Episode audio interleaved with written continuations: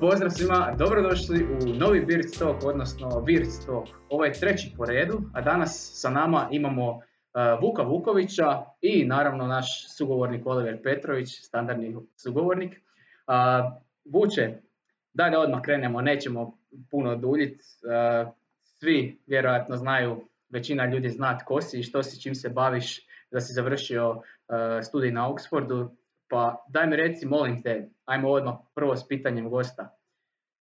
Koja paralela, odnosno šta možeš, koju paralelu povući između studija u Britaniji i uh, studija u Hrvatskoj?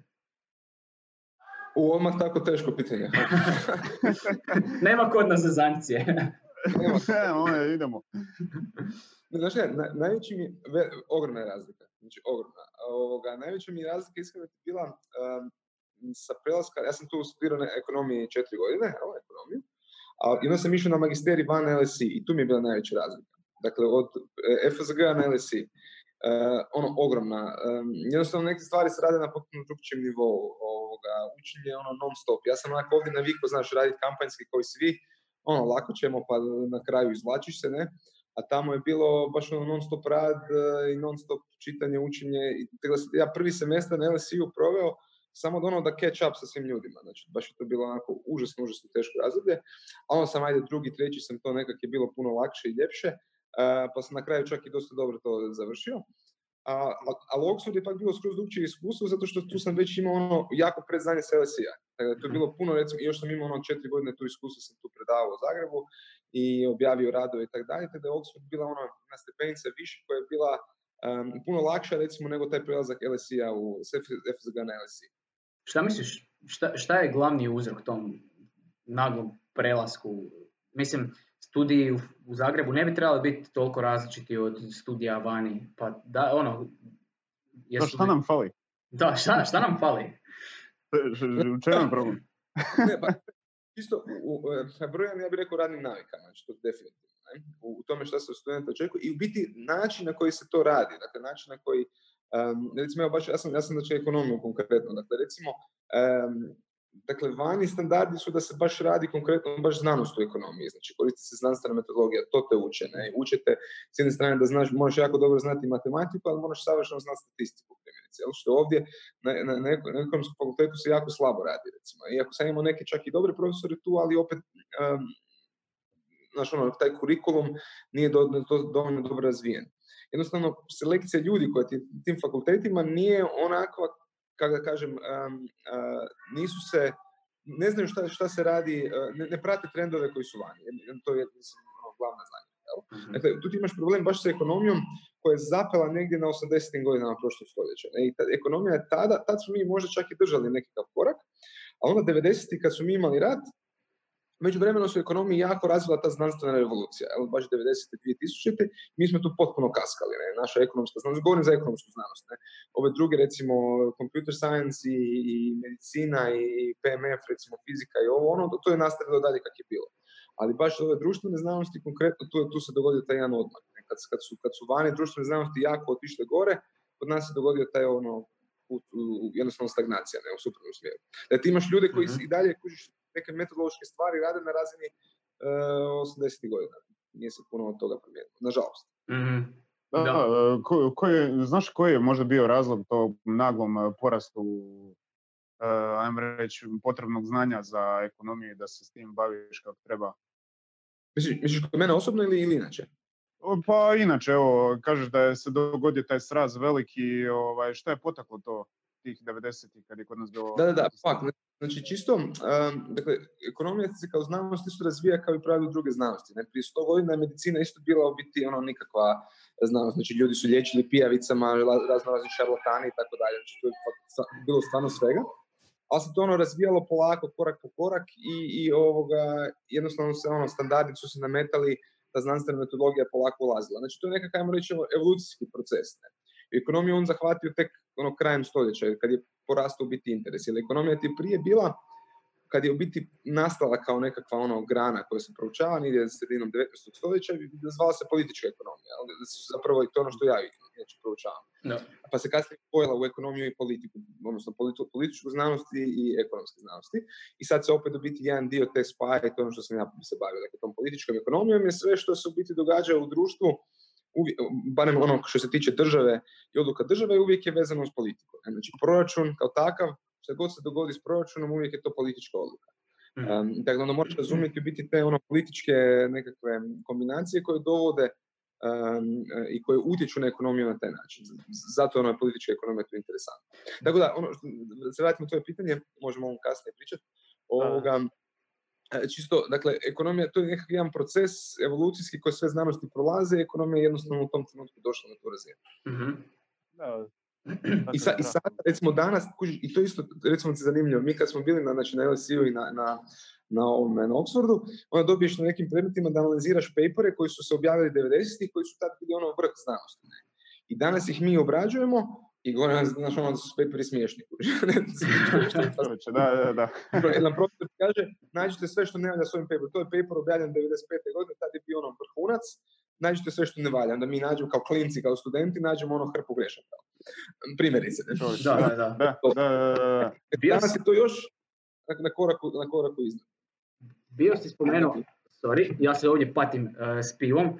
Inače, naš sponsor, eh, naš sponsor pivovara Slavonica, bili su tako ljubazni da nam Aha. pošalju Ja ću biti nekoliko kartona. Vuče, šta ti piješ? E, ja sam, ja sam ti ovak, kad sam ja u, u Zagorju, sam pobjegao iz Zagreba od, od korone, ne, Pametno. tu sam u u kući od ženine familije i onda ti tu imam, ja pijem onda po zagorski vino. E, naravno. Imam konkretno, evo, ovo je moj sponsor. Ma- Manzoni. Ško, čekaj, Da, neka. U, nikad to nisam probao. Zanimljivo. E, jako je fino, jako je fino vino, da. Cool. A, Živjeli, odlično. živjeli. Živjeli, živjeli Živjeli, ljudi. da, stvarno, evo, nismo. Živjeli svi koji nas i gledate i slušate online. Mm, Za pivu ćemo kad prođe ovoga karantena i sve, pa ćemo onda uživati. šaljemo ti, Obavezno, svakako. obavezno. A, bio si rekao da sve političke, odnosno ekonomske odluke su vezane uz politiku. Poslušao sam cijeli podcast sa tobom, Bujas je bio, bio je Hujić i mislim da je bio Velimir Šonje na 24 sata. A, E, rakar, rakar. Rakar, da. Rakar. Pardon. A, znači, tu si rekao baš jednu rečenicu koja mi je bila baš onak zapela za oko. Politika se mijenja pod prisilom. E, šta misliš, postoji li ta sila kod nas, nekakva prisila koja će promijeniti trenutnu vlast ili buduću vlast, ako se promijeni sad u srpnju ili kad već bude, postoji li ta neka sila koja će promijeniti, koja će, koja će napraviti naše društvo više transparentnim, više, više otvorenijim i na neki način promijeniti ovu situaciju koju imamo sad? Pa to se mi, ovo, baš iz ove udruge, nadamo da ćemo to na taj način pokušati raditi. Dakle, a za, za, za vratiti na ovo što sam im prvo rekao, znači pod prisilom, da, politika se uvijek mijenja pod prisilom, jer um, jednostavno, ono, tako, um, kako da kažem, dakle, kad si na vlasti, kad si političar koji si na vlasti, glavni temeljni motiv ti je ostati na vlasti, dakle, zadržati se na toj poziciji. Ne? Um, i, I sve odluke koje donosiš, bile one dobre ili loše za, za, za društvo, za ekonomiju, za bilo čega, vodiš se u biti upravo tim um, svojim motivom opstanka na vlasti. Čak i ako si ti dobar političar i ako si loš, uvijek se vodiš biti istim motivom, ne? Što, što je logika. Tako da političari uvijek zapravo reagiraju pod pritiskom, ono, to, to su nekakve metode poluge, ja tako reći. Znači, možeš imati dovoljno jaku polugu da sad nekoga ono, potakneš da, na, na nekakvu akciju, jel? To je, to je u biti logika iza, iza, takve, ono, takvog načina razmišljanja. Um, to je s jedne strane. A s druge strane, uh, znači kad, kad imamo to na umu, biti ja, ja se jako puno bavim tim upravo proučavanjem kako funkcioniraju interesne grupe, skupine u, ovoga, u politici i kako one utiču na politiku. Tako da ono što ja vidim iz slučaja, recimo bilo u Britaniji, bilo u SAD-u, bilo po Europi i tako dalje, ono iz, iz nekakvih povijesnih okvira, najviš, najjače su se promjene događale uvijek tako, znači sukcesivno i polako kroz ono konstantni pritisak interesnih skupina. Nekad u lošem smjeru, nekad u do- dobrom smjeru, ovisi kakva je skupina. Ne?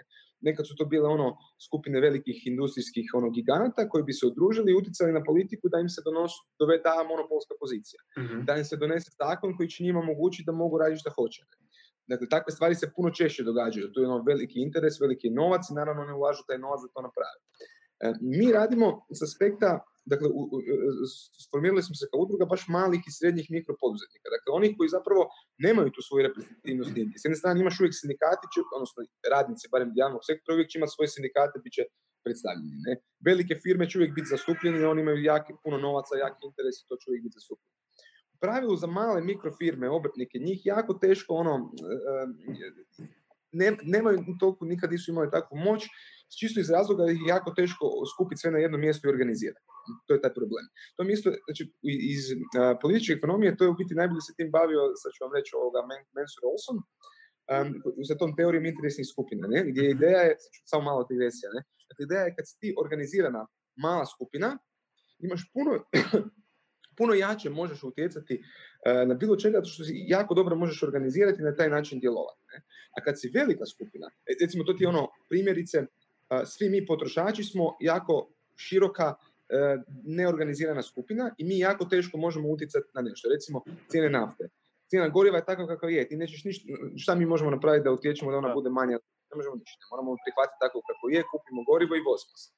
A s druge strane, proizvođači nafte imaju motivaciju i oni dovoljno su mali i dovoljno su dobro organizirani da se organiziraju još jednu jaku lobističku skupinu da lobiraju vladu. E, tako to mhm. funkcionira. I sad naša ideja je, ajmo to napraviti konačno za male i srednje poduzetnike, da se te, te um, um, ono, nekakve vrijednosti koje, se, koje mi zalažemo i ovoga ideje da se ta naša država rastereti, da se uvedu nekakve potrebne reforme kao što je spomenuo se Petre, dakle transparentnost, digitalizacija, um, nekakva porezna reforma, rasterećenje, znači ono jedno brutalno i masivno rasterećenje, regulatorno, porezno i svako drugčije ovoga, ono, tog hrvatskog nekakvog ono, parazitskog, uhljebničkog, birokratskog okvira, tako reći.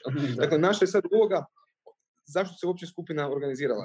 organizira se zbog krize. Jel? Dakle, ono što smo rekli do sada, jednostavno nije bilo tog nekakvog kohezivnog faktora koji bi sve te ljude na jedno, donio na jedno mjesto. Sad, sad je nastao.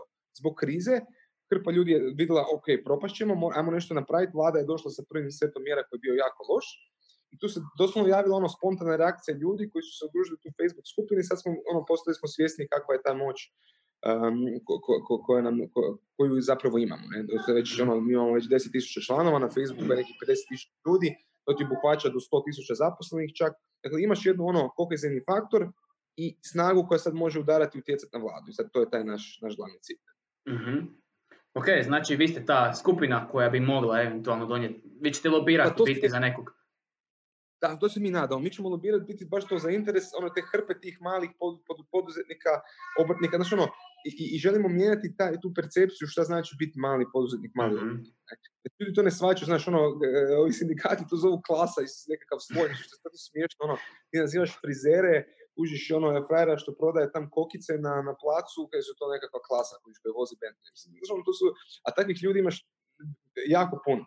Da. I, I oni zapošljavaju najveći broj ljudi. Znači, mala i srednje poduzeća kod nas zapošljavaju 90% ljudi. I svakoj ekonomiji je tako. Dakle, to, to su ti stupovi, stupovi ekonomije. Uh-huh. to, se uvijek, to se čini kao tako osnovna stvar i tako jednostavna stvar za shvatiti da mali poduzetnika ima toliko puno, što znači da imaju neke svoje zaposlenike i čim je njih puno, automatski to znači da zapošljavaju jako velik dio naše populacije. Zašto se za njih ne pobrinuti? Zašto se oni uvijek ostavljaju tak na neke margine, ono, e, pa, budemo se sa njima kasnije baviti? Točno, to je točno ta logika kolektivnog djelovanja, znaš, sad, sad, sad, sam, sam sekundu, sam, sam taj nešto Nije već, nije već, slobodno. Ovaj... Možemo od neki kat ovak napraviti. Pa...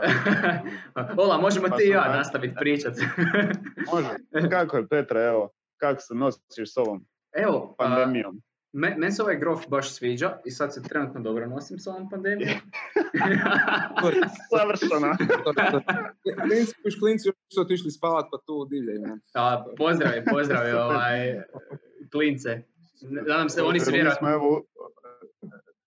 Oni se vjerojatno zabavljaju ovaj, sad u Zagorju, vjerojatno mi je super ono.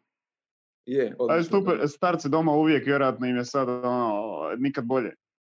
Da, ne, ne, pa mi smo ti tu sami solo smo s klincima, ne, tako da, mislim, lijepo je to jako i super je nama, uživamo, samo kad imamo ovak nekad pozive ti znaju tu davati raditi. neka, neka, meni ne smetaju osobno, tako da. e, gdje, smo, gdje smo stali? E, aha, e da, ovo što si mi mhm. ti Oliver pitao. Um, to ti je točno ta ideja problema kolektivnog djelovanja. To se vrlo jednostavno može objasniti kroz taj koncept ili problem freeridera, ili ajmo reći mi to prevode mm. neki platiše. Ne? znači, ukratko, um, evo ovak, recimo, organiziramo se mi, recimo nas troje, i mi sad guramo neku priču i hrpetina drugih ljudi kaže, dobro, ako njih troje to rade, ja ne moram ništa, ja ne moram mm raditi, nek oni se stavi. I oni će napraviti nešto za mene, ja ću imati korist od toga bez da sam se uključio. To je mm. taj problem freeridera, ne platiš. Ne? Dakle, ti ćeš se ono freeridat na, na ono nekakvu akciju drugih. I, I, to je biti taj problem zašto se ono disperzirane skupine kao što su ono svi potrošači ili pardon, svi nezaposleni ili tako dalje, ili u ovom slučaju svi mali poduzetnici, jako teško organizirati. Dakle, uvijek mora doći nekakav ono šok, kao što je recimo ovo bio, da se to, da. se to dogodi. Mm-hmm. Da, misliš li da, da su Ajde, reci, reci. uh, ok, uh, mislio sam te pitati u biti sad vezano uz, uz upravo uz, u tu udrugu glas poduzetnika i to što si rekao da se mora okupiti mala, mali broj ljudi koji imaju relativno slične ideje ili sličnu nekakvu viziju. Pa jel to znači da onda na neki način je vama bolje da imate 10.000 članova koji su stvarno zagrizli za promjene i stvarno želite promjene, nego imati 100.000 članova koji će ono Ha, Apsolutno.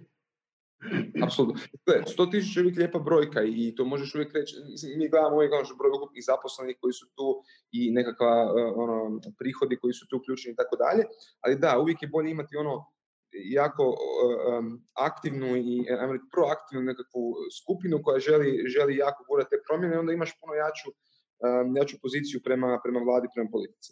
To ide. Mislim, gle, razlog zašto je cijela udruga došla u tako jaki fokus javnosti upravo zbog velikog broja ljudi koji su tu dali neku svoju inicijalnu podršku. I naravno da svaka vlada ti uvijek, to ti je ona ta logika političkog razmišljanja. Oni nas vide kao 100.000 glasova. I to je onda razmišljaš na drugčiji način. Vrlo jednostavno. Mm. Ne vidite više kao, aha, oni su sad posvuda pa me baš briga za njih, nego aha, sad su to 100.000 glasova usmjerenih na kritiku protiv mene. Ako je ta kritika protiv mene, onda ću se ja potruditi da nešto napravim da, da me više ne kritiziraju. Mm-hmm. I, za, I zato je došao taj drugi paket mjera mm koji, je bio, koji je bio bolji. I sad ovaj, u, u, u trećoj instanciji ovaj novi paket reformi je nezadovoljavajući. Sad opet moramo ići na, na isti način. Okay. Zašto? Zato što sad će se oni baviti izborima. I to je sad problem. Gdje god se vlada bavi izborima, ne bavi se ekonomijom. I to je onda stavljate u vrlo loš, lošu poziciju, a ne svačaju recimo, i to se ja bojim da uopće ne svačaju, um, da, da, još nisu oni anulirali šok krize ni blizu. Ni blizu ne. Dakle, još će mm. biti taj rast nezaposlenosti, nažalost, veći i nama tek predstoji jaka recesija i borba s tom recesijom. Mm-hmm. Nažalost, mislim, možemo ići na ljepšu temu da ne da, da odmah ne zbediramo sve koji gledaju i slušaju. Da, e, evo, ajde, možemo okrenuti ovo sa nekako, e, evo, razgovarali smo o tim nekim prisilama, e, okrenuti na pozitivno i reći, ajde, dobro je, ko zna e, kad bi mi dočekali sve ove reforme koje se planiraju i koje ste uspjeli izboriti da nije bilo ove krize i ove predstojeće krize. Ovaj... Slažem se. Da. I zato sad treba iskoristiti taj moment da se gura stvari dalje koje su, koje su dobre za državu, ono, za društvo općenito. Dakle, kao što je ta transparentnost, ne? to možemo isto malo poslije pričati, kao što je ta digitalizacija, kao što je, kužiš, i porezna reforma, i reforma pravosuđa. Znači, to su neke stvari koje ono, sad treba iskoristiti priliku da se napravi, da se napravi taj dugoročni okvir po kojem će se Hrvatska moći razvijati. To je, to je biti mm ideja. Ja tu uvijek spominjem, ne znam, možda ste čitali, imao sam onaj tekst na indeksu, jedan od njih ovoga, gdje sam pisao o tom uh, švedskom modelu, dakle ne ovom epidemiološkom koji se spominje danas, nego onom baš ekonomskom koji su mhm. radili 90. I oni su tada isto se suočili sa ogromnom krizom, imali su deficit proračuna, mislim čak do 15% BDP-a, takav će biti vjerojatno i naš. I umjesto da su išli, znači ono sad koliko ćemo rezati, da li ćemo ovo, da li ćemo ono, oni su rezali poreze kao prvo. Znači rezali su poreze, taj deficit učinili još veći. Ne? Dakle, zato je došlo do 15%.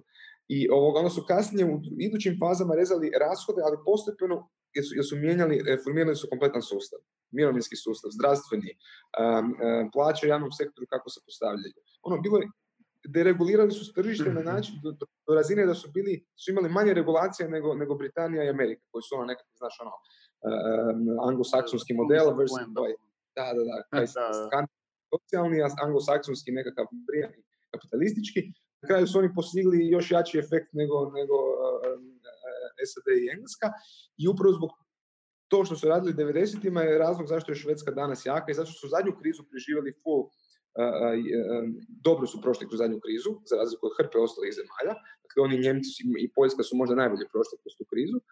Ovoga, pa zato što su imali ono, ti si gradio, prije si gradio situaciju da te kriza dočeka spremno.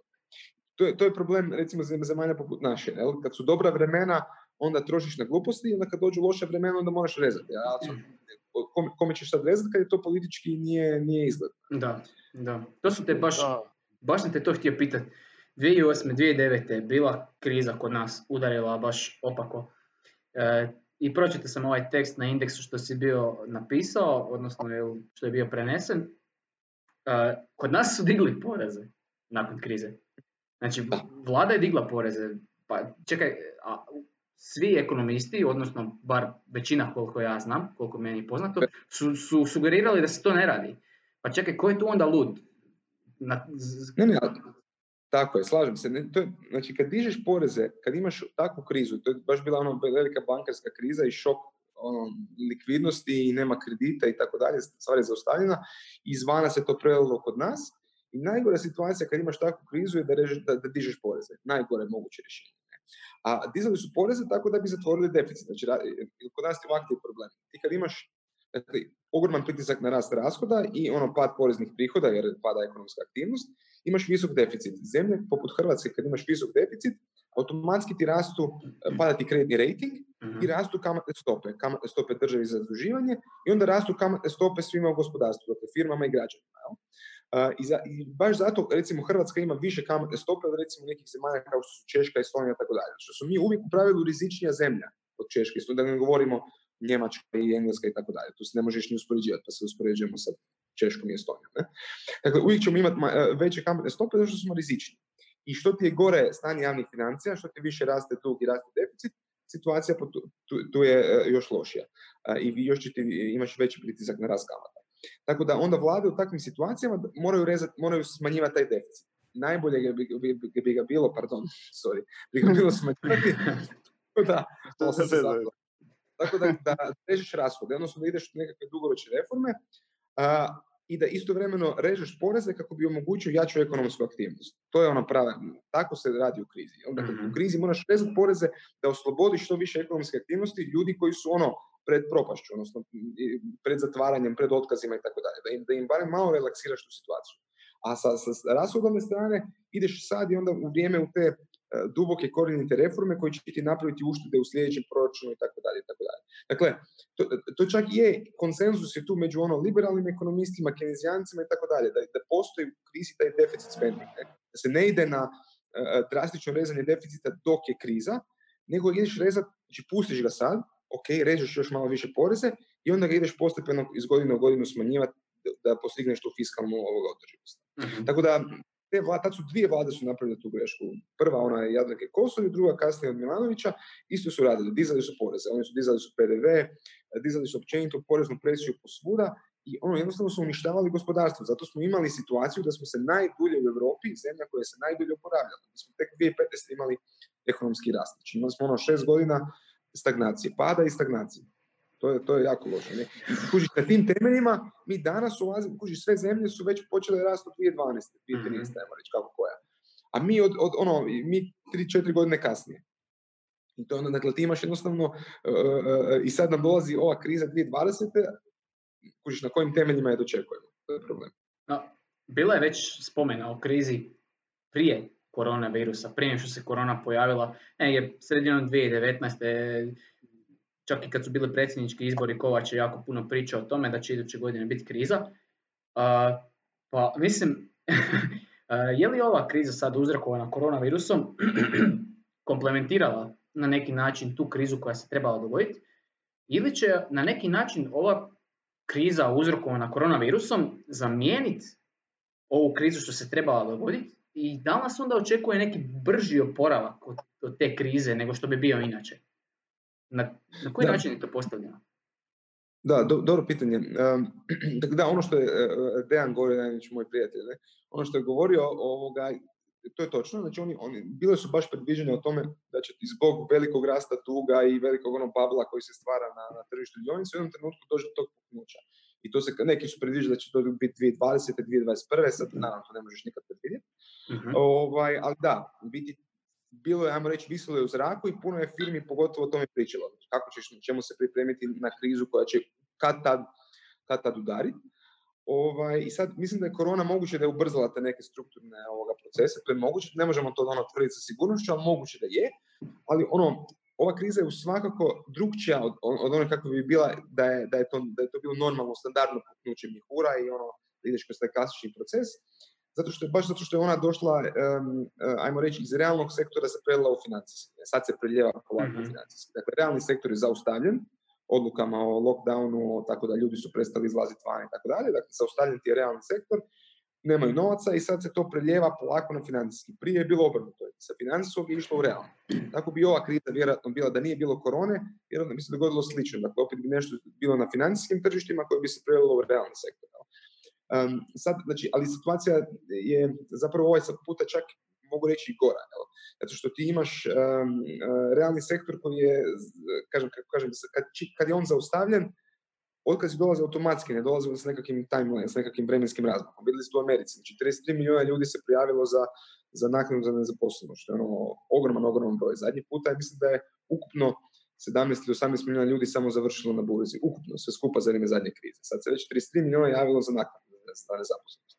Dakle, da govorimo baš o ono ogromnom jakom efektu i um, lako je moguće da, um, da će, sad ovako, oporavak od toga ovisi o puno faktora. Ne? Um, puno ljudi na početku, ono još u trećem mjesecu govorilo da će biti B oporavak još ove godine, ne znamo to. Uh, zašto? Zato što gledaj, ove godine ja ne očekujem nikakav oporavak, to je sigurno, zato što ti imaš promjenu ponašanja kod ljudi. Dakle, sad evo, recimo sljedeći tjedan za dva tjedna će se ove restrikcije maknuti, vidjet ćete kako će se ljudi ponašati. Neće se ponašati koji prije. Ne? Nećeš ići na svaku, e, na utakmice, na koncerte, na konferencije, tako da ono, ako neki ljudi hoće, naravno, apsolutno, ali velik, jedan dobar dio neće.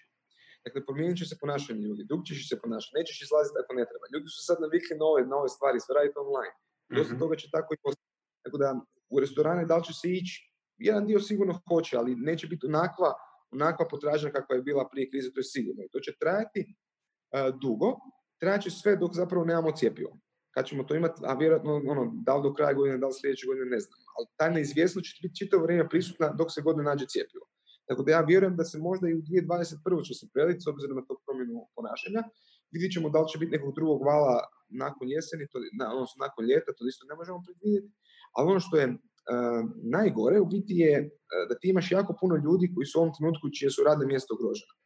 dakle, vidite u Hrvatskoj nekih 550 tisuća firmi, odnosno, pardon, nekih 90 tisuća firmi se prijavilo za one vladine mjere, to uključuje 550 tisuća radnih mjesta. To znači da je 550 tisuća radnih mjesta, realno ugroženo. Ti ljudi su na minimalcu. Ne? Dakle, govorimo o tome da ti ljudi jednostavno neće ići u nekakvu potrošnju, ne, ne znam kakvu, je ta neizvjesnost nećeš kupovati novi auto, nećeš renovirati stan, nećeš kupovati e, perlicu za rublje i tako dalje, no, mislim, šta god. Znači, nećeš ići u nekakvu kupovinu neesencijalnih dobara. Trošit ćeš na ono što ti je nužno, nećeš ići u nove kredite, u nove pothvate i tako dalje.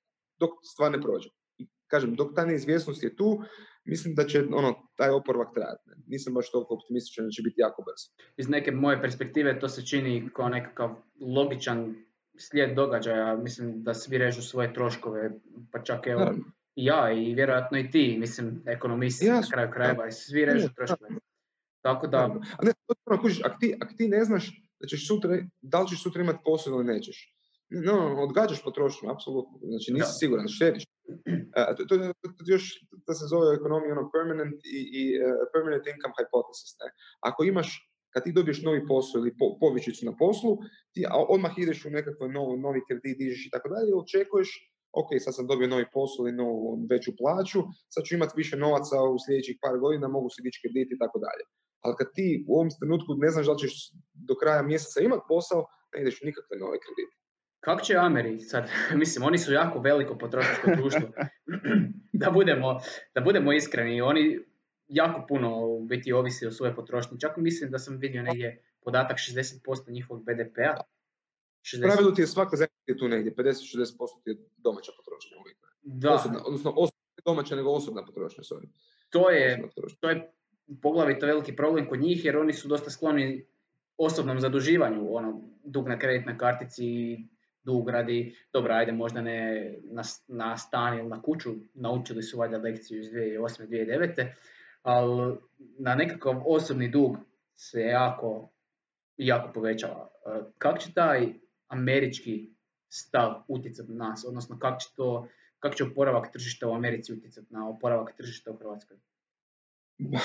Gle, mi uvijek reagiramo sa nekakvim vremenskim odmakom, ja bih rekao 6 do, do 9 mjeseci, 6 do 12 mjeseci, na ostatak, na recimo Ameriku. Ne? Dakle, što se dogodi u Americi? E, prelije se vrlo brzo na Europu i onda se s nekakvim vremenskim odmakom prelije na nas. To su naši glavni trgovinski partneri, dakle Njemačka, Italija, Austrija i tako dalje, i izvori turista između ostalog. Um, dakle, dok je kriza posvuda, ali i u tim zemljama je kriza, ovaj put, kažem, nije uzrokovana došla iz Amerike kao mhm. zadnji put, nego ono, svi su istovremeno praktički ušli u krizu. Dakle, zato što je to bila ono egzogena, reći. To ono, baš jedan, ajmo reći, napad vanzemaljaca. Kada se dogodio napad vanzemaljaca, mm. tad imaš sve zemlje su u istim problemu i istom su, um, uh, istom su košu. Ne? Tako da, što se Amerike tiče, kako će oni, gledaju, oni u pravilu su uvijek brže oporave od, u svake krize od ostatka svijeta. Imaju jednostavno takva ekonomija jako dinamična. Ne? Zato vidiš kod njih puno veći rast nezaposlenosti, odnosno ovih ljudi koji se prijavljuju za naknade, nego u bilo kojim drugim europskim zemljama. Jer taj sustav je dosta fleksibilan. Jer oni, jer oni imaju to ono, dobit ćeš brzo otkaz, ali brzo možeš naći novi posao. Dakle, to je jednostavno tako, tako sustav taj funkcionira. Ovaj, tako da kod njih taj oporavak uvijek, uvijek ide nužno brže. Kako će od ovoga ići? Siguran. Gle, ono što u Americi događa je po meni ono, fascinantno. S jedne strane, tako imaš taj ogroman rast nezaposlenosti, odnosno očekivani budući rast nezaposlenosti, dakle, ti ljudi tek prijavili se za naknade, a, a s druge strane tržišta ono rastu. Ne? rastu pod e, jakom, zbog jake monetarne ekspanzije prije svega. Fed je ono pumpao i rekao da će upumpati ogromne količine novca i to uvijek drži, diže tržišta. Mhm. Dakle, ono kad, kad smo govorili o tome da se predviđala kriza, predviđala se upravo zbog toga, jer čitav ovaj rast tržišta dionica u zadnjih, od zadnje krize, dakle u zadnjih deset godina, je bio generiran tim ogromnim, um, ajmo reći, tiskanjem ili ono, biti pumpanjem ogromne količine novca od strane Feda u ekonomiji. To je sve uglavnom završavalo na bankama i i ti si imao situaciju da je više novca na bankama nego što je nego što kola, kola monetarnim novčanim sustavom, odnosno kola ekonomije. I to si imao čak dugo vremena, imao jedno 6-7 godina nakon, nakon ove zadnje krize, nakon 2009-2010. I, cijeli taj, taj element je apsolutno pumpao ovoga tržište dionica. Kad su kamate niske, uvijek tržište dionica rastu.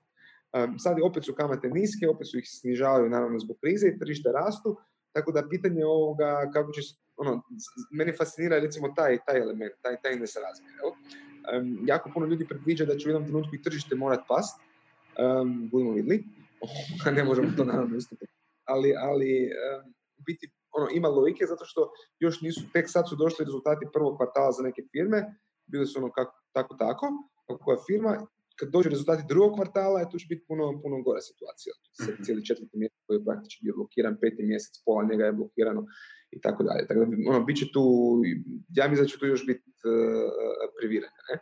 Ali što se tiče samog oporavka, kažem, očekujem da će se oni brže oporaviti od ostatka svijeta, baš zbog tog njihovog, jednostavno takav je ekonomski model.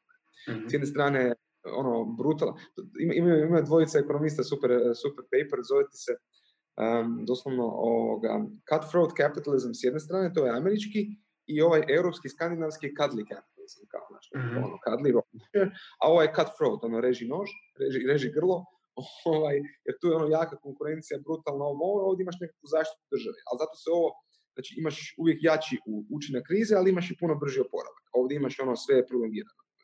Mm-hmm. Mm-hmm.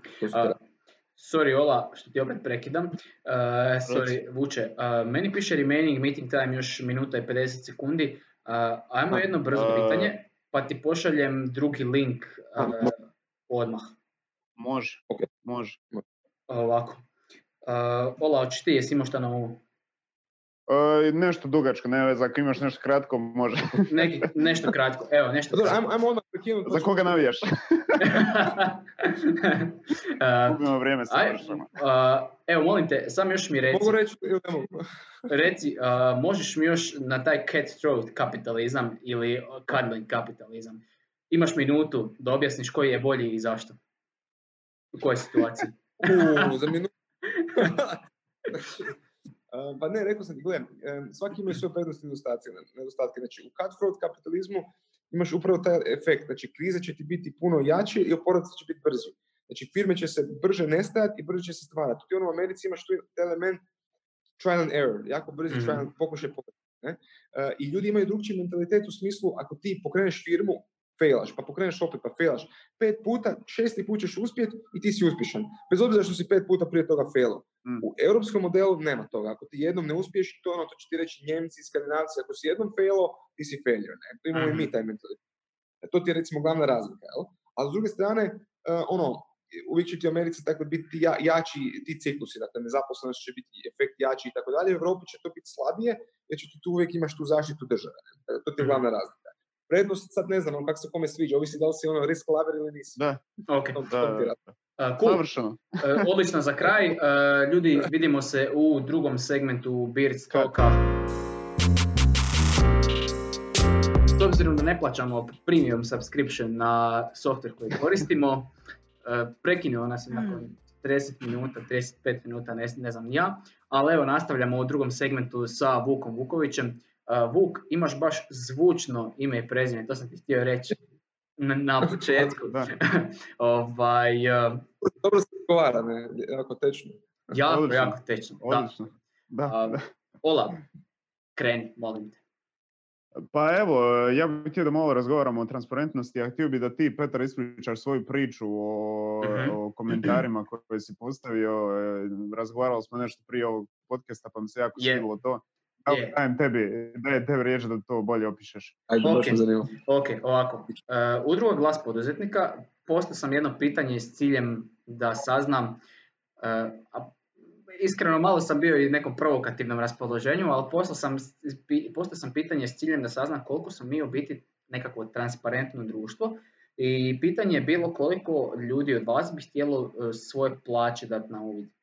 To sam postavio iz razloga što sam, što sam htio zapravo vidjeti koliko su Hrvati spremni biti na neki način transparentni. E sad razumijem da se ja radi o javnom i privatnom sektoru, e, transparentnost javnog privatnog sektora, ali jesmo li mi kao društvo na neki način previše zatvoreni da bismo bili transparentni ili misliš da se to može mijenjati?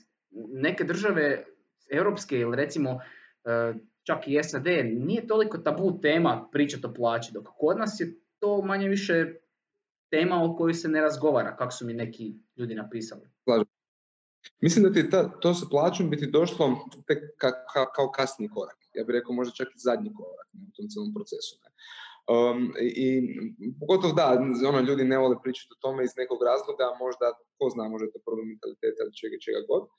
Um, ali da, kod nas postoji taj jedan um, otklon, najmo reći, prema, prema transparentnosti, znači jako se uh, skriva si za svega, a to je zato što ti postoji veliko nepovjerenje u društvu. Ne? To je problem. Ljudi ne, nemaju, ne, ne vjeruješ susjedu, prijatelj, o, prijateljima, susjedu, politici, naravno institucijama vlasti, institucijama nekakvim koji bi trebao vjerovati kao što su policija, ne znam, sudovi i tako dalje, ali ne vjeruješ im iz razloga što loše funkcioniraju. U pravilu sve države koje su ajmo reći, ima prošle kroz tranziciju, a pogotovo one koje su prošle kroz rat, kao što su mi, mi smo nažalost imali oba slučaja, i tranziciju, ekonomsku mm. i rat, uh, uvijek je povjerenje jako nisko. Znači, povjerenje u sustav je vrlo nisko, dakle to je jednostavno kao posljedica takvih trauma. Ne? Um, recimo, povjerenje u Skandinaviji je izuzetno visoko, tako da tamo nemaš nikakvog problema ovo što si Peter rekao da, da, se, da se zna plaća. Tamo doslovno možeš saznati svaču plaću, u registru online možeš saznati svaču plaću. Nemaš tog problema, ljudi vjeruju jednim drugima. U Kanadi ljudi ne zaključavaju vrata za, za anegdote. Ali ono, kad postoji tako jedna razina povjerenja u društvu, um, ne, nemaš šta skrivati. Ovdje kad imaš veliku razinu nepovjerenja, onda naravno da ljudi, ljudi imaju to, da, da, se, da se jednostavno skrivaju. To je, to je problem. Mm-hmm. E sad, ono, zato mi pokušavamo razviti taj projekt transparentnosti, ne, ne čak iz tog motiva, ovo što smo sad rekli, jedan motiv je svakako vraćanje povjerenja, ali više je ta promjena mentaliteta, ono da ljudi počnu razmišljati o tome da je javni novac novac svih građana, svih nas. Da to nije novac koji je pao s neba političaru, birokratu ili bilo kome da ga troši na što god hoće, nego je to novac koji svi mi plaćamo. Dakle, ljudi i u javnom i u privatnom sektoru plaćaju proračun kroz potrošnju, kroz plaće, kroz uh, trošarine kad kupuješ benzin. Svi mi ovoga plaćamo taj novac i to je u biti naš novac koji se troši na, na razne stvari. Neke tih stvari su apsolutno nužne, dakle javna dobra, poput zdravstva, školstva, očuvanja okoliša i tako dalje su nužne stvari, ali s druge stvari imaš ono hrpu parazita koji živi na tom proračunu i ideja te transparentnosti je ajmo razotkriti gdje postoje te neefikasnosti. Naravno da zbog toga imaš i ogroman otpor. Jel? Imaš mm otpor upravo od tih parazitskih struktura koji ne žele sad da se njima, njima njihov lijepa, lijepa pričica ovoga narušava. Dakle, mi smo to ono, ili mogu sad malo ono krenuti na to onda? Naravno, Bez, naravno. Može, slobodno, naravno. Bez problema. Mi smo to prvi put kad smo krenuli, krenuli smo sa gradom Bjelovar, on se gradonačelnikom Bebakom tamo, E, to je bila ono naša nekakva ideja prema njemu, on je bio oduševljen i on je općenito ono tražio nešto, nešto tako da, da može ovoga pokazati e, da nema šta skriva, da ima e, baš ono vrhunski standard u toj transparentnosti. Mi smo biti njemu pokazali način koji to funkcionira u SAD. Pa čak i u Europskoj komisiji. Ne? Vi ako imate to mogu čak poslati link pa možete staviti kad budemo, ne, kad budemo imali. Znači u SAD-u postoji čitav kompletan federalni proračun, onaj savezni proračun od nekih pet 5 trillion, znači 5 bilijuna dolara je dostupan online. Sve. Dakle, vi možete vidjeti unutra apsolutno svaki račun. Ja sam išao, budem vam pokazao, uh, pratiti točno recimo troškove koje recimo američka država imala sa Hrvatskom, sa nekim hrvatskim firmama. I onda tu vidiš naručbe mhm. eh, ministarstva obrane njihovog, Department of Defense za naše pištolje ili brodove u gradilištu Viktor Lenac, na primjer, ili tako dalje. Dakle, neki ratni brod američki se tamo uh, bio išao na remont i tamo se vidi cijena 6 milijuna eura je za taj brod plaća. 6 milijuna dolara. Uh, ili vidiš nekakve pištolje koji su koštali 4 milijuna dolara. I vidiš znači, točno koja je marka pištolja i tako dalje. Znači to je ono, gdje se taj pištolj koristi je naravno tajna. Ali koga je naručio, koliko je koštao i od koga je nabavio, to, se, to je, javnost ima pravo znati. Znači, to je javni i tako smo mi e, e, dali prijedlog e, Hrebaku za Bjelovar i to smo napravili i točno to se može sad vidjeti u Bjelovar. Dakle, apsolutno svaki račun, znači od njegovog ručka i kave, hotela do ovih velikih građevinskih radova, IT nabava i tako dalje. I naš, osnovno koliko su mi koštali s isto, 140 mm. Ovoga, isto smo napravili za Omišalj, ne? Ovoga, za općinu Omišalj. I, i razgovarali smo sad s još nekim gradovima, malo je to usporeno zbog korone, ali bit će tih procesa i to će se gurati dalje definitivno. Dakle, ali baš je cilj ovo što sam rekao na početku. Znači, um, promjena te paradigme da je ovo javni, da javni novac je naš novac. Novac građana i mi imamo pravo znati na što se to troši. Mi, ono, to se zato su naše plaće manje, zato su nam cijene neke skuplje, zato znaš, ono, zbog visokog PDB-a, zbog visokih trošarina, dakle mi imamo pravo znati šta mi plaćamo sa, sa, sa tim visokim cijenama. Kad ti živiš u skandinavskom društvu, gdje su isto porezi visoki, svi su tamo porezi visoki, a ljudi bez problema plaćaju te visoke poreze zato što znaju što dobivaju od države, koju kvalitetnu mm. uslugu dobivaju. Mi, dobi, mi plaćamo jako puno, a dobivamo jako lošu uslugu. Mm. To je problem koji imamo u Hrvatskoj. Loša ti usluga, imaš ono pravosudni sustav koji ne funkcionira, veliku korupciju, e, malezaciju na svim razinama, a ti to, taj aparat birokracije koji je neefikasan, koji ti guši proizvodnju, guši ekonomiju, ti ga plaćaš jako skupo. Hraniš, biti. Ili, ga, ili ga, tako, ili ga ajmo manje plaćati, ili ga učinimo super efikasnim, tako da znamo zašto ga plaćamo tako skupo. Po meni, znači ja osobno, da pače, ja bih htio da doktori, medicinske sestre, učitelji imaju visoke plaće i standard.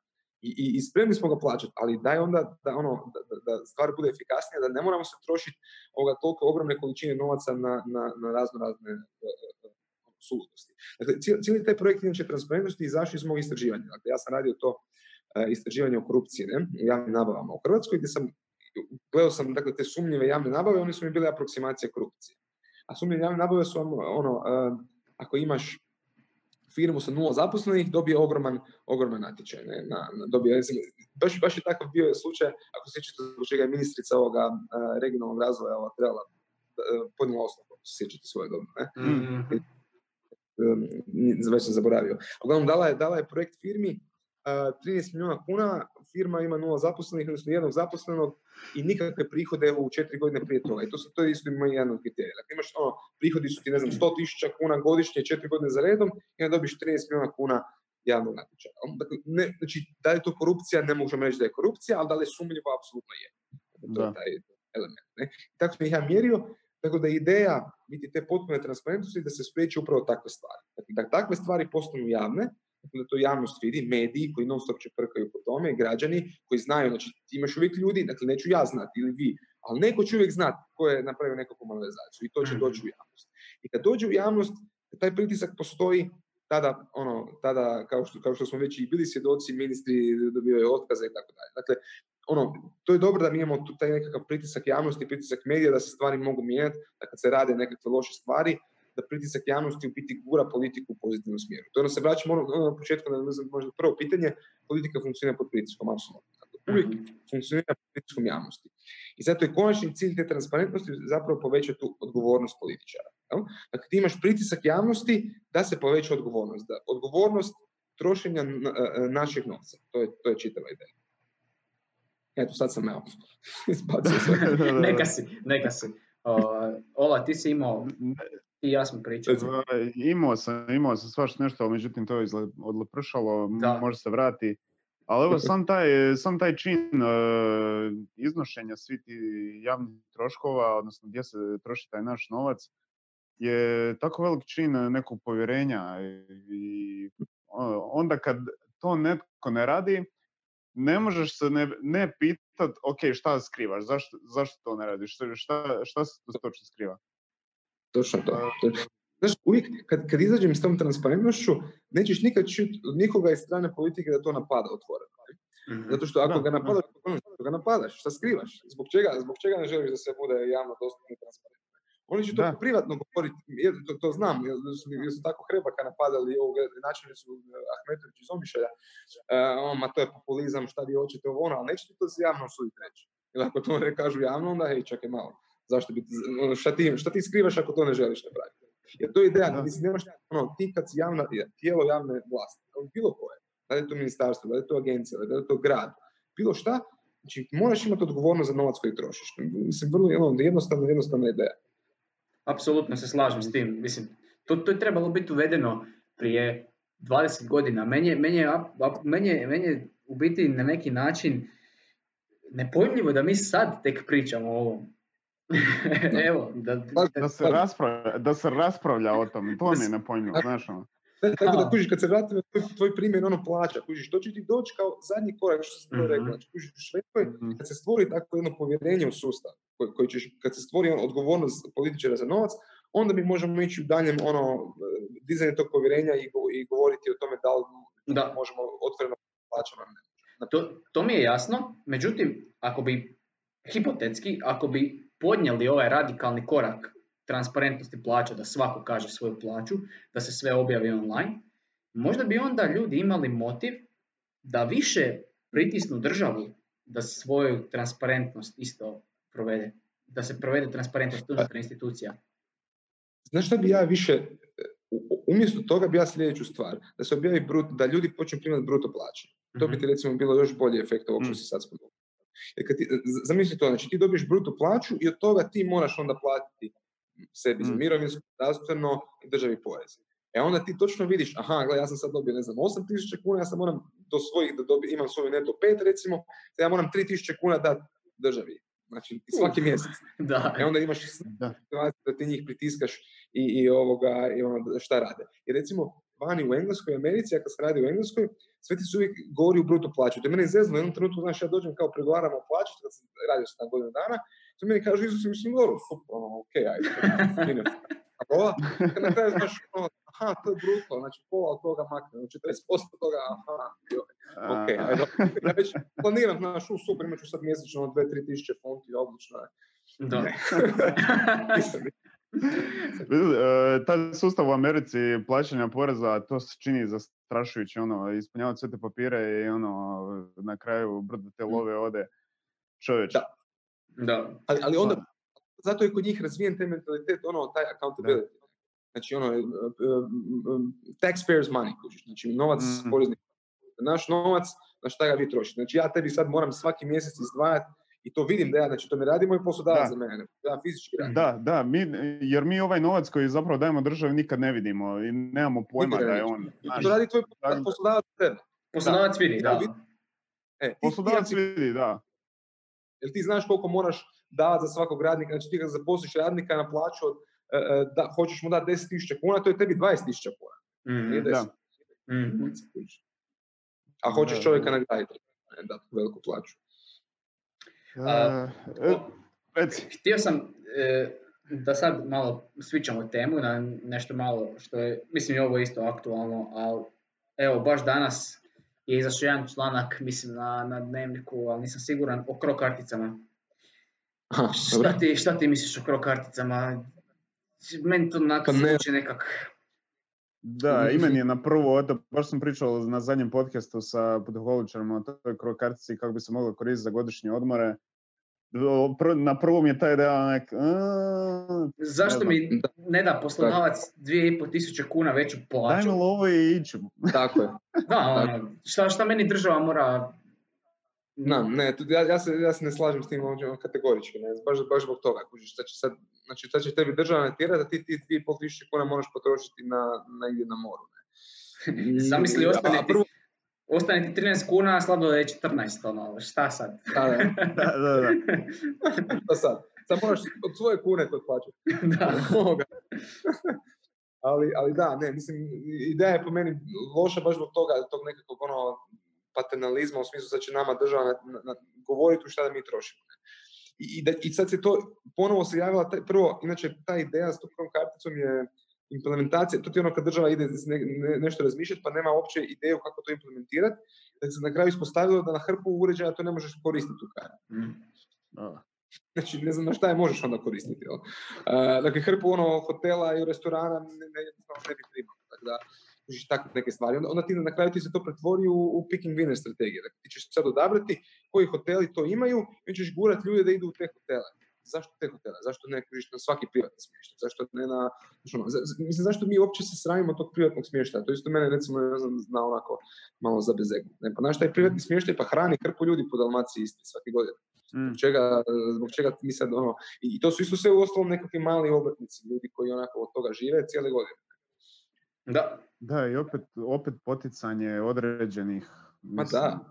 Kužiš, sad ću sad ići u hotelske lance, zašto bi išao hotelske lance, ne u privatni smještaj kod nekoga? Da, zašto ne bi išao kod bake Marice? Da. Um, a uostalom, ako imaš kuću na mora, puno ljudi ima kuću na moru, šta, šta će onda, ti ćeš onda koristiti to? Dobro, ajde, kupovat ćeš Ništa, kupit ćeš, kupit ćeš e, možda, ne znam, 250 sladoleda po 10 kuna. Da, da. Da. Ili tako nešto. Po kvartu dijeliti. da, da, da. da. ovaj, Uh, ti si bio... Sam te, ta se ideja sad ponovo, to je bilo, ja mislim, prošle godine ideja uvršte, ne? Sad se, i, I vidjelo se tada da se nema kapaciteta za implementaciju i sad se ponovo javila kao da spasi turističku sezonu, kao ideja je naši će domaći gosti spasi turističku sezonu, a domaći gosti ima manje od 10% svake godine. Pazi, domaći gosti su ništa, mislim, ono. U Hrvatsku uđe 15 milijuna ljudi svake godine. Pazi, otkud nama toliko domaćih gosti? Nemaš. Ništa, ići ćemo ove godine četiri puta na more i to je to. da, da, da. da, da, da. da. Ako će to država plaćati, odlično. da, da odo. ti si bio rekao, uh, ti si bio rekao isto u ovom zadnjem 24 sata podcastu ili kako to god možemo nazvati panelu, da ne računaš na mirovinu u Hrvatskoj. Uh, čekaj, a na koju onda mirovinu računaš? Ka, ka, kak, koji je tvoj model štednje za za, za nekakvu starost? Ja ti štedim na, ono, na tržištu, na, na dionicama. Ne? Sad ušao obvezno. Da, jer kažem, gle, um, ja mislim da stvarno ono, u Hrvatskoj mirovinu, da li ću, ako i dočekam, to će biti nešto, neka crkavica, ono, 1000-2000 kuna. Mm. Da, ono, s tim nema smisla. Dakle, zato sam ja i u cijelom mojoj priči oko ono, svoje firme i svega, tako da ono, svu štednju koju imam sa strane, stavljam na, na tako, na, na dugoročno. Zapravo, strategija je vrlo jednostavna. Stavljaš na indeks fondove i u 30 godina oni će ti sigurno dovesti u četverostručiti, peterostruči štednju, pogotovo ako je stalno svako malo dodaješ, kad god imaš malo dodaš, kad nemaš ne dodaješ i tako. Znači, ti, biti radiš ti hoćeš reći da je sad trenutno veći rizik davati u hrvatski mirovinski fond nego na nekakve indeks fondove? Ne, ne samo da ne bih rekao, pa ne znam da li je rizično, ali je, pa možda čak i je, ali je, ali je manji povrat, to je sigurno manji povrat, mm-hmm. ono, definitivno povrat. Jer pazi, ti kad, kad gledaš, znači u kojom god, evo recimo, ajmo ovak, da si, da si uložio u tržište 2000, ne, 98. godine, recimo, da si uložio ono, sto, krenuo si sa 100 tisuća dolara i uložio si ih 98. Ti bi 2018. dakle 20 godina kasnije, imao 400 tisuća dolara, četiri puta više. Mm. u S&P indeks. Ne? O, unatoč toga što su tad bile dvije čak krize. Kriza onaj dot com bubble, 2001. ako se sjećate, i onda kriza, ova velika 2008. 2009. Dakle, ti si imao dvije velike krize, unutar toga ti se stalno si rasao. Dakle, u kojem god trenutku, ako ćeš ići u dugoročno investiranje na 30-40 godina, u kojem god trenutku uđeš na tržište dobro, nema tu optimalnog tajminga. Ti možeš ući ono kad god, uvijek će ono rasti zato što ekonomije uvijek rastu, kapitalizam tako mora funkcionirati, stvari uvijek, uvijek rastu. Od industrijske revolucije do sad mi uvijek rastemo kontinuirano. Ti uvijek imaš krize, naravno, i onda će ti u jednom trenutku pojesti dio te štednje, ali će se brzo oporaviti i vratit ćeš se nazad. Dakle, nema se potrebe oko toga sekirati. Dakle, da, sad je tržište palo, neke novce sam izgubio tu, ali nije bitno, zato što će za deset godina stvari će biti ono, opet će imati više nego, nego sad. Tako da, dugoročno, ako ćeš štediti za mirovinu, dugoročna strategija je po meni apsolutno ta povrat je definitivno veći. To neusporedivo. Ne. Rast ekonomije podrazumijeva da raste i nekakva proizvodnja i potrošnja.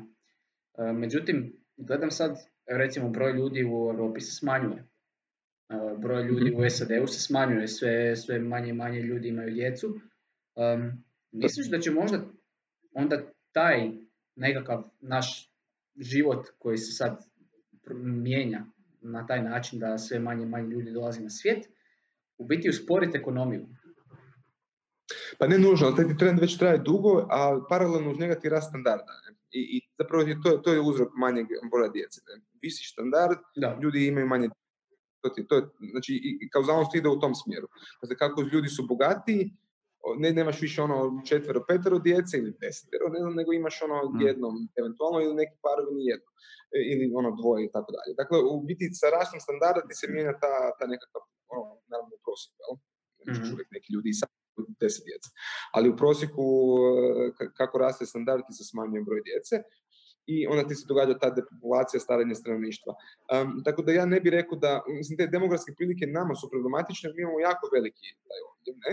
Recimo u Americi, Njemačkoj i tako dalje imaš tu demografsku, demografski pad, ali opet imaš jako puno imigranata koji dolazi unutra. Ne?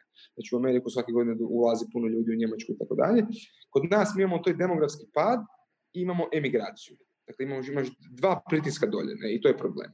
Jer dakle, mi nemamo imigraciju koja će ti anulirati taj, taj ono, to efekt starenja, ko što imaju Njemci, ko što imaju Amerikanci. Dakle, mi imamo taj, taj, taj efekt gdje ti pada jedno i drugo. Dakle, ljudi odlaze zbog ono nepravde i tako dalje, a istovremeno stanovništvo stari, što je nekakav prirodan proces, ajmo reći, nekakav našeg post-industrijskog društva.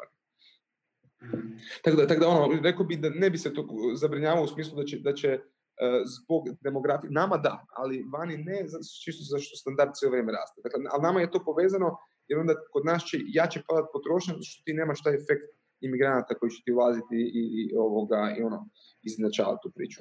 Možda nam dođe milijun jemenaca ili šrilančana. Da, da smo otvoreno društvo za milijon jemenaca, jemenaca nisam siguran. da, ne meni to baš ne zvuči. Te, teško smo otvoreni i za susjede ove naše najbliže, a ne tak daleke. da. Pa ljudi su tamo, znači onaj one, migrantski val, samo su prošli kod Hrvatsko, već je bilo ono, naš, hvati se ljudi za... da, da, da, pa čekaj, da, znači, e, korona kriza je udarila, sjećam se prije korona krize, bio je jako velik medijski val na imigrante. Znači, mediji su pri, pričali jako puno o imigrantima, još sad se to ne spominje. Gdje su ti ljudi? Jesu oni na granici? Jesu oni, je oni prolaze kroz Hrvatsku? Gdje, gdje, su ti ljudi nestali? Pojma nemam, evo, pojma nemam, stvarno ne znam. Znači, nisam uopće to pratio.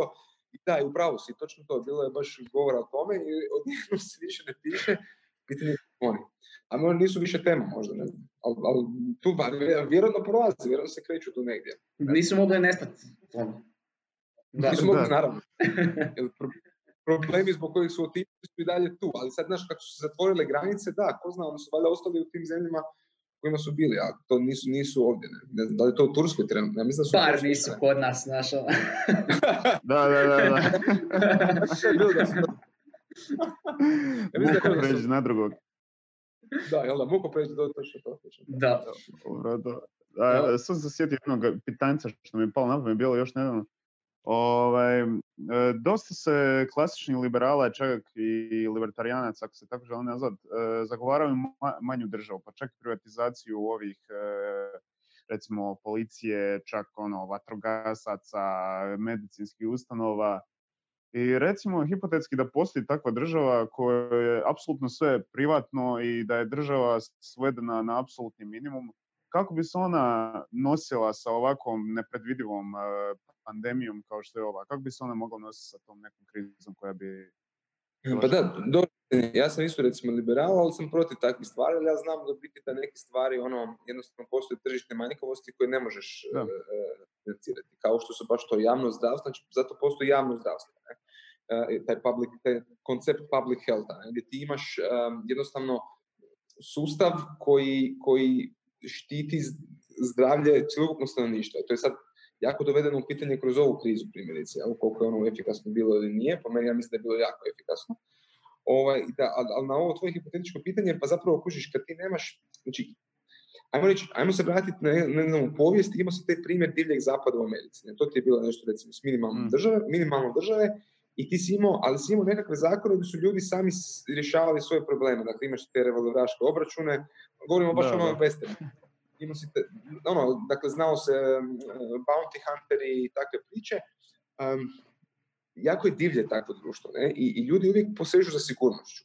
Zato, zato ti nekad treba ova ta temeljna javna dobra, kao što su zdravstvo, školstvo, pravosuđe, koji isto jako Dakle, policija da funkcionira taj aparat, jer ti on jamči sigurnost. Kad imaš tu sigurnost, ona ti uvijek daje, smanjuje ti neizvjesnost. Kad se smanjuje neizvjesnost, uvijek ekonomija raste. I to je recimo jedan moj argument protiv ovog da se mora privatizirati apsolutno sve. Ja sam za privatizaciju onih stvari koje ne trebaju biti javne. Ne? Dakle, imaš hrpu firmi na proračunu koji nema potrebe da budu javne. Ovoga, ali isto vrijeme, ili, ili primjerice nekakve usluge koje se nude kao što su bile ne znam, telekomunikacijske, željezničke i tako dalje. Ja sam recimo protiv toga da se prodaje, što se napravilo sa HT-om, gdje se prodao kompletan grid. Ne? Znači, grid treba ostati kao javno dobro. Ti prodaješ uslugu koju onda mhm. može svako mm zadovoljati. sad imaš situaciju da HT prodaje, užiš, ulazak na tržište svojim konkurentima. Trebaš smisla. Ne? Znači, ti si dao monopol jednoj firmi da prodaje javno dobro ulaz, znači, konkurentima koji ulaze, dakle VIP-u, Tele2 i svim ostalima koji ulaze na tržište, moraju njima plaćati ulazak za, za, za, za u, u, cijeli, u, znači u sami, u sami grid. Imaš tu i one oduševljače i veze, ali poanta priče je, um, ti kad, dakle, no, skrenuo sam malo, sorry. Um, no, no, opet. To je, ovo je podcast, ovo je podcast, opusti se, nisi u nedjeljom od dva.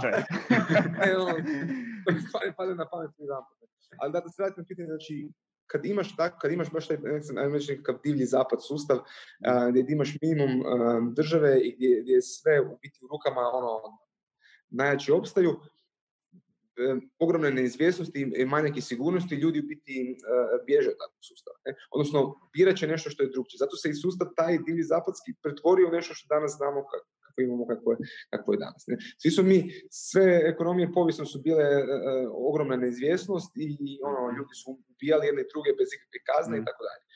Kad, ali, ono, zato ideš prema napreduješ, ideš prema društvu koje te stvari anulira i zato tu postoji država kao agent koja nudi ona ključna javna dobra koja osiguravaju tu sigurnost. Dakle, sigurnost ona ne treba, ne treba se pocijeniti kao, kao ono ključna javna dobra. Da, da, da, recimo da smo na divljem zapadu, oni bi se vjerojatno nosili s ovom pandemijom u zatvor, svi koji su zaraženi. ko zna, ali kuš, da, ko zna kako bi to regulirano, to je baš ono dobro pitanje. Da. Um, da. Ili, znaš, ekipe što prodaje, ima biti hrpa ekipi što prodaje one, one uh, snake oil, ne? Uh, znaš, mm-hmm. one, prevaranti. Prodaje, evo, evo, liječit ćeš koronu, popio, on čovjek umre od toga. Ne? da, da. Katastrofa. Dosta primjera ima ovih. U Americi ti uh, i ove, ne želim ni spominjati, odmah mi se tlak diže. uh, ovi mega pričari što imaju te svoje crkve, pa... U, da, da, da, da, da, da. Katastrofa, da, da. katastrofa. To je opet... Uh, ti evangelist, tako? E, da, to, da. da. Da, da. Ste vidjeli ovog zadnjeg kad je pljuo na koronu, taj, taj najjači. Joj, to sam vidio. E, kako se zove? Znači, frajer, Nije... ne znam kako se zove, ima, ima svoj neki jumbo jet osobni, ne živi neki veletini frajer i on organizira te seanse da pljuje, pljuje na koronu kao bježi. Strašno. Strašno čega sve u svijetu ima. imati sljedbenike, no, nemaš, opet je Amerika. Amerika. Da, da. This is America. Uh, opet mi Zoom javlja da imamo 10 minuta, da, ali ne veze, prolongirat ćemo. Evo, privodimo. Da. Da. Privodimo. htio sam o Oracle pričati, s obzirom da te... Da, evo, imaš odlična istraživanja iza sebe nekakva, predvidio si Trumpovu pobjedu, pa jako dobro ste predvidjeli i broj, smrtnost, broj smrtnih slučajeva u pojedinoj zemlji od koronavirusa. A, pa, se to, hvala ti. da, ovaj, e, evo, prvo pitanje moje, kako biti realan u, u takvim predviđanjima, isključiti sebe na neki način iz tih mjerenja, istraživanja, isključiti svoj osobni nekakav bajas? Kako ti to naradiš? Odlično pitanje. Evo, baš ti je to, baš, ajmo na, baš na primjer Trumpa. Ne? Znači, na primjeru Trumpa, ja sam tada bio u Oxfordu, ne, to je na prvoj godini, to je bio znači 11. mjesec, i svi oko mene su ti bili ono pro Hillary ljudi, ja sam bio uvjeren, kako stalno pričaš s tim ljudima, uvjeren da će Hillary uvjeren. I onda mi gurnemo tu našu anketu i sad naša anketa se bazira na, da, dakle, drugčije je malo način anketiranja. Dva su ti elementa. Prvi je da ti pitaš ljude šta ti misliš da će se dogoditi i šta svi oko tebe misle da će se dogoditi. Dakle, ja pitam tebe ko će pobijediti, znači prvo za kog ćeš glasati, Hillary Trump, ko misliš da će pobijediti u tvojoj državi i šta ostali ljudi oko tebe bi rekli ko će pobijediti. Dakle, to je neki wisdom of crowds element. Na to se nadograđuje drugi element koji je taj network element, dakle mrežni pristup, gdje ja gledam interakcije ljudi, znači mi radimo preko društvenih mreža, dakle Facebook, Twitter i skupljamo samo link, znači ko je s kim linka, nikakve druge privatne informacije, nego samo ako ste vi prijatelji. Sad recimo nas trojica smo linkani, mi smo prijatelji i ja onda kroz to u biti pratim koje smo mi grupa, recimo da smo mi svi pro Hillary. Ja, ja ću vidjeti, znači nas troje i još ne znam deset naših prijatelja i svi smo jedan babo. I mi ćemo svi reći, o Hillary će sigurno pobijediti. Mi smo baš ono babo tako da ja znam da ću nama dati puno manji ponder e, da, ćemo, da ćemo biti u pravu. Baš zato što se živimo u takvom nekom, ajmo reći, liberalnom babu. Slično je za jedan pro-Trump babu. Ono što ja želim naći su ljudi koji će ti biti između, ne? koji će se družiti, recimo, evo, Oliver je Trumpovac, e, ti si Petar, ne znam, neodlučen, ja sam Hillary i sad ono, nas troje, ako pričamo, e, puno bolje ćemo imati ideju o tome jer znamo jedan mm. drugoga kako jedan drugi, kako jedan drugi misli. Dakle, ja ću ono, imati puno bolji uvid u to šta misle i Trumpovci, šta misle ovi neodlučni i tako dalje. I obratno i svako mm to, to ti je neka logika iza, iza same, same priče. Tako da mi kad smo ti ono, pustili tu anketu u Americi, mjesec dana je ona išla, i mi smo ti dobili, ono, izbori su bili utorak, mi smo u subotu dobili prve rezultate i vidjeli Trump pobjeđuje. Ja rekao, nema šanse. Nema šanse, pazi. Ja znam, pa pričam s ljudima, svaki dan, pa su ono, što moji prijatelji sa, sa osam doktorata, ne? Pa valjda oni znaju, ne? nešto još, a, a čitaš sve one medije i čitaš naš, svi, svi daju prognoze, ono, da preko 90% da će Hillary dobiti vjerojatnost. I mi dobijemo taj rezultat i sad šta sad? I ništa, ajmo, ja, rekao kolegi Dejanu, znači Trojan se, Dejan Vinković, Mile Šikić ja, ja kažem Dejanu, on je vrtio, ajde provrti ponovo model, nemaš nešto, nešto smo full. I provrti on mi ubacimo još malo ljudi u anketu, provrti on ponovo model i još jače Trump svoje. Ja rekao, šta se događa? I, I ništa, onda smo odlučili ono, utorak na dan izbora objaviti, a gledaj, ok, ja, ja osobno ne, ono, ne, ne mogu vjerovati, ali eto, naš model kaže da Trump pobjeđuje, idemo vidjeti. I stvarno pobjedio. I to točno ono u državama koje smo rekli, dakle, Pennsylvania, Florida, Pennsylvania nikomu nije dao. Pennsylvania, Florida, North Carolina, mm. uh, Ohio, sve te države ono smo pogađali i to ono uz bilo veliko preciznost. Upravo zbog ovog elementa, jer kad ti imaš te element tih prijateljstava, ja vidim koliko je ko pristran. Dakle, ako smo nas trojica isto mišljenici, mi smo pristrani, ja mogu mjeriti tu našu pristranost. Ako smo različiti, onda ono, imamo veću vjerojatnost da ćemo biti odlični. To je samo ideja. Ne znači da ćemo biti u pravu, ali imamo mhm. veću vjerojatnost. I takvi su biti model funkcioniranja. To je ideja. Dosta ja to, ono, još jedan, još jedan dokaz da je big data ono, je, je, je. To smo ti krenuli onda komercijalizirati više novim e, istraživanjima tržišta i ovim klasičnim marketing, marketingu i takvim stvarima. Sada, za vrijeme korone, sad je ono skočila u biti potražnja za sentiment analizama. Ne? Šta, mhm. ono, baš ovaj element, zato vam to i pričam, jer to biti sad radimo te istraživanje. Ono, kako će se ljudi ponašati nakon krize. Jako puno ljudi će se ponašati drugčije, to je ono činjenica naprosto. Vidimo iz, iz, onog što, iz naših anketa koje radimo. Radimo tu na Balkanu jednu veliku, radimo u Engleskoj, radit ćemo u Americi i radit ćemo možda nekim drugim zemljama. Ovoga, ono, jednostavno mijenjaju ponašanje i drugčije će se postaviti prema ovoj krizi i to, je, to će nažalost utjecati na potražnju kasnije i potrošnju. Ljudi, jedan prijedlog. Uh, ajmo završiti sad ovaj meeting, a onda pokrenuti novi i idemo tam završiti sve čisto da nas ne prekine.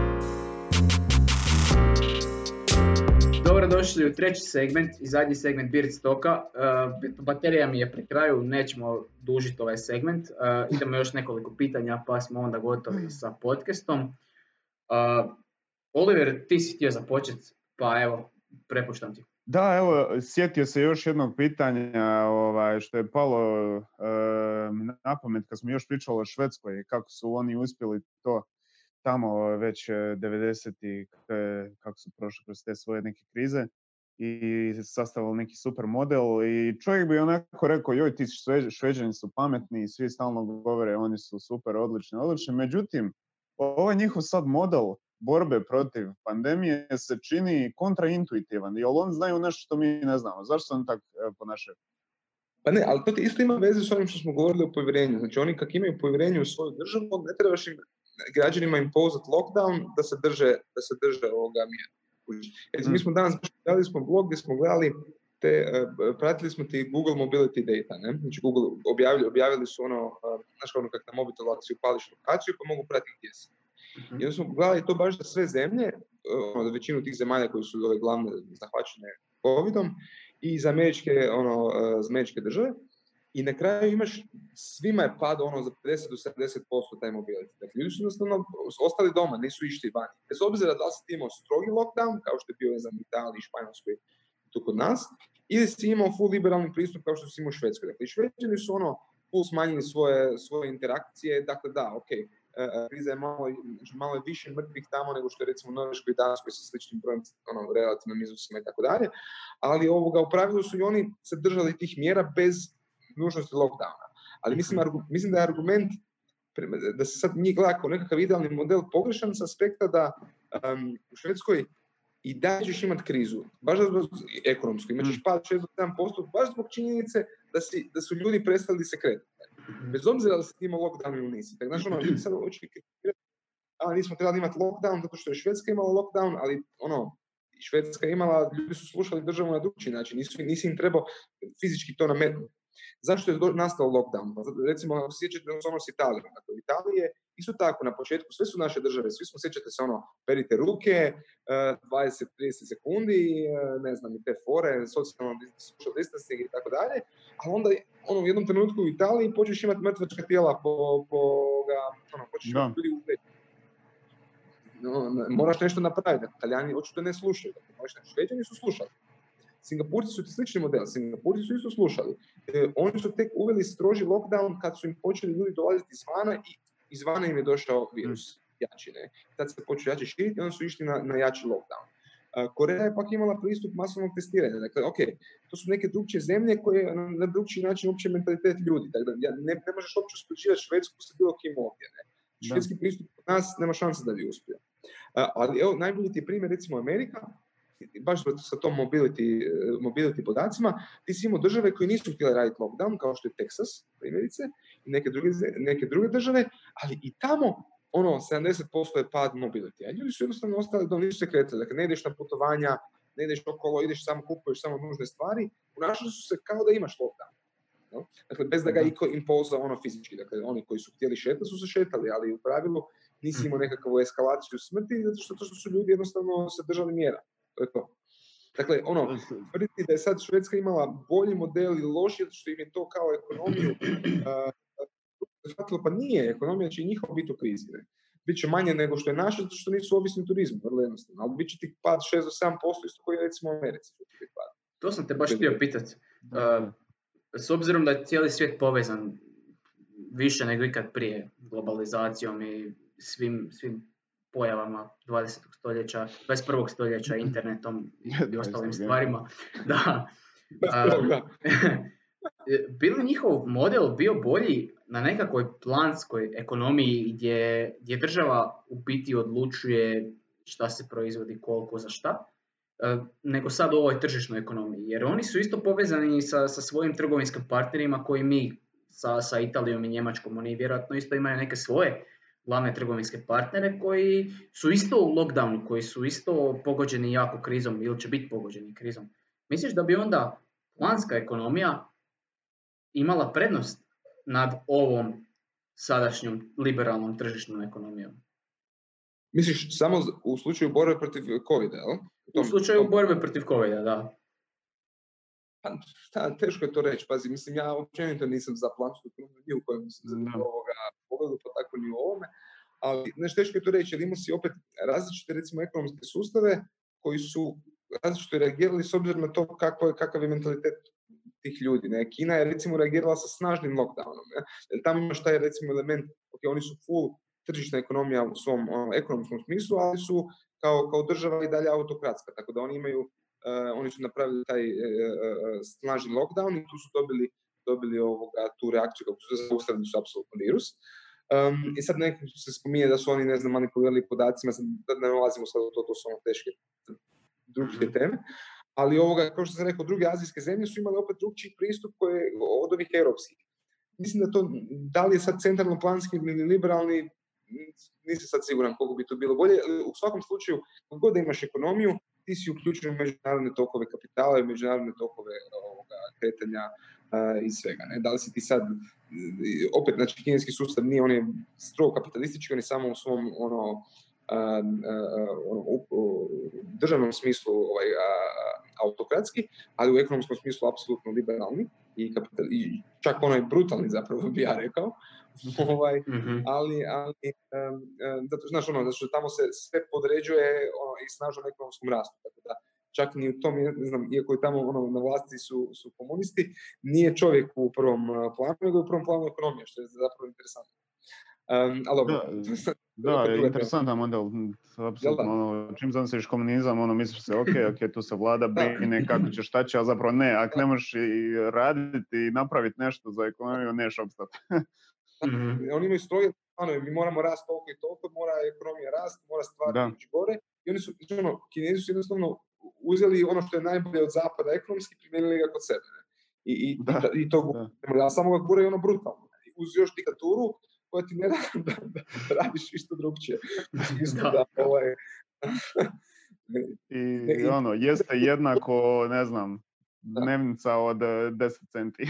da, da, da, i taj, i taj social safety net ne postoji, taj nejednakost je tamo izuzetno visoka. Ne? To je jako rijetko se recimo o tom, tom priča, ali nejednakost je tamo isto dosta, dosta visoka. Ne? Imaš veliki jaz između bogatih i siromašnih.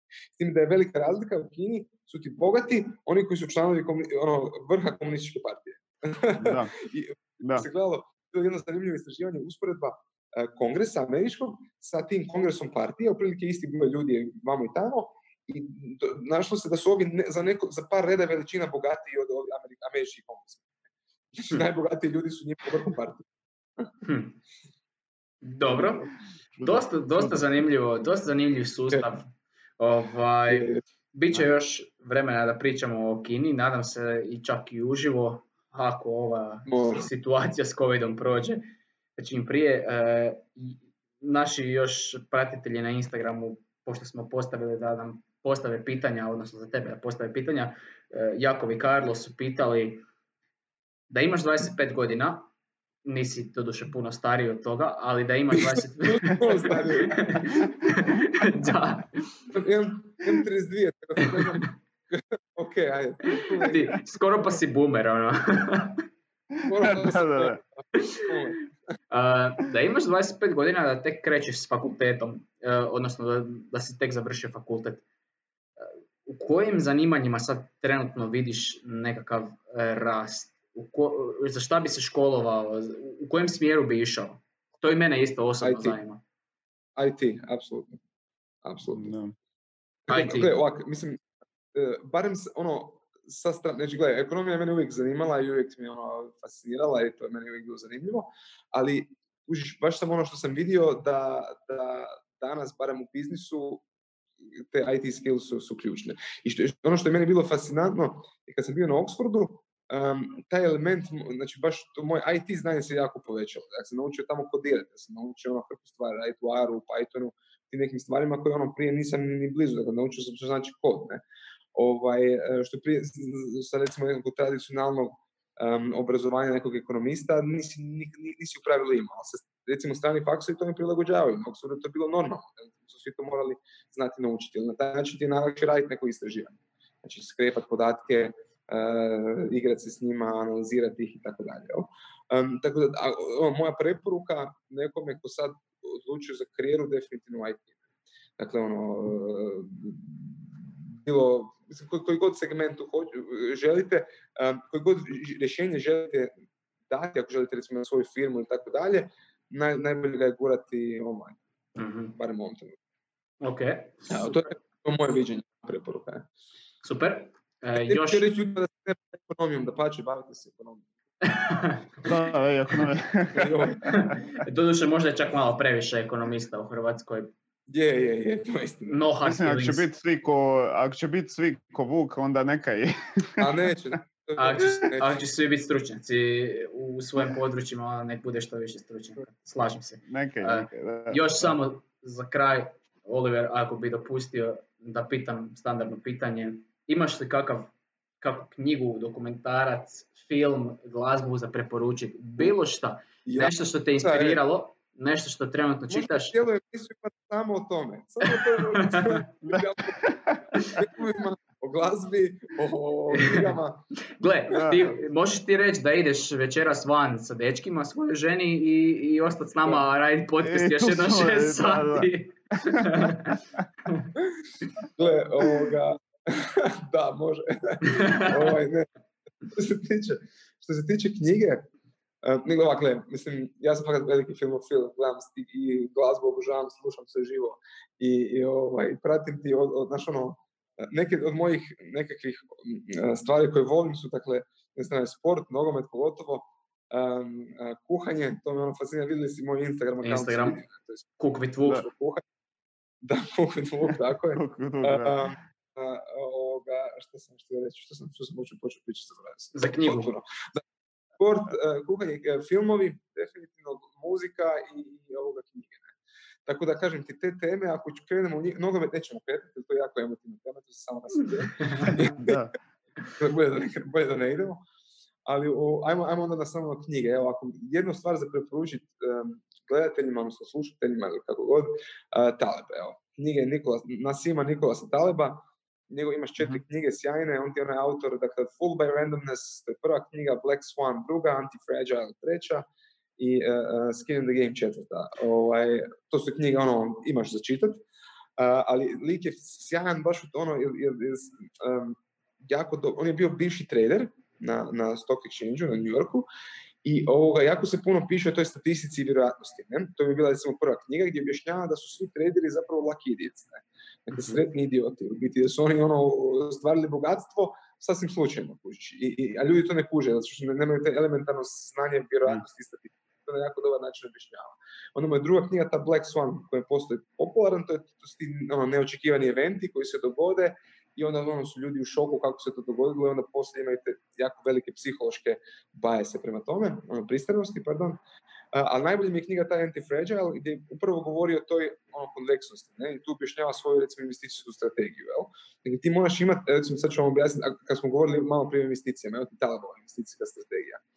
Kupiš 90% portfelja, staviš u najsigurnije državne obveznice, recimo američke državne obveznice, ne? I oni ti daju nekakav mali povrat 1 do 2% i toga držiš i toga držiš dugo. A onih 10% ideš u full, full rizične. I tu će ti Mm. dosta toga propast, ali ona jedna će ti uspjeti generirati ono povrat od par tisuća posto. Sad pazi ovo, Taleb ti je za vrijeme zadnje krize, on i taj fond koji on savjetuje, jedan njegov prijatelj imaju fond, a, digli su milijardu dolara na toj krizi, na padu, na padu ekonomije. Da, doslovno milijardu, milijardu i Dobro. 200 milijuna dolara su. Jer imali su upravo taj element izloženost, znači on ne zna kad će biti Black Swan, kad će biti Mhm. takav jedan event. Ali ima u sebi tu, uh, um, ajmo reći, osiguranje od takvog eventa da se dogodi da on profitira. Mm. Dakle, ti ćeš ono gubit stalno na tom, imat ćeš vrlo male, male gubitke, a ćeš imati ono ogroman konveksni, konveksni payoff. Ne?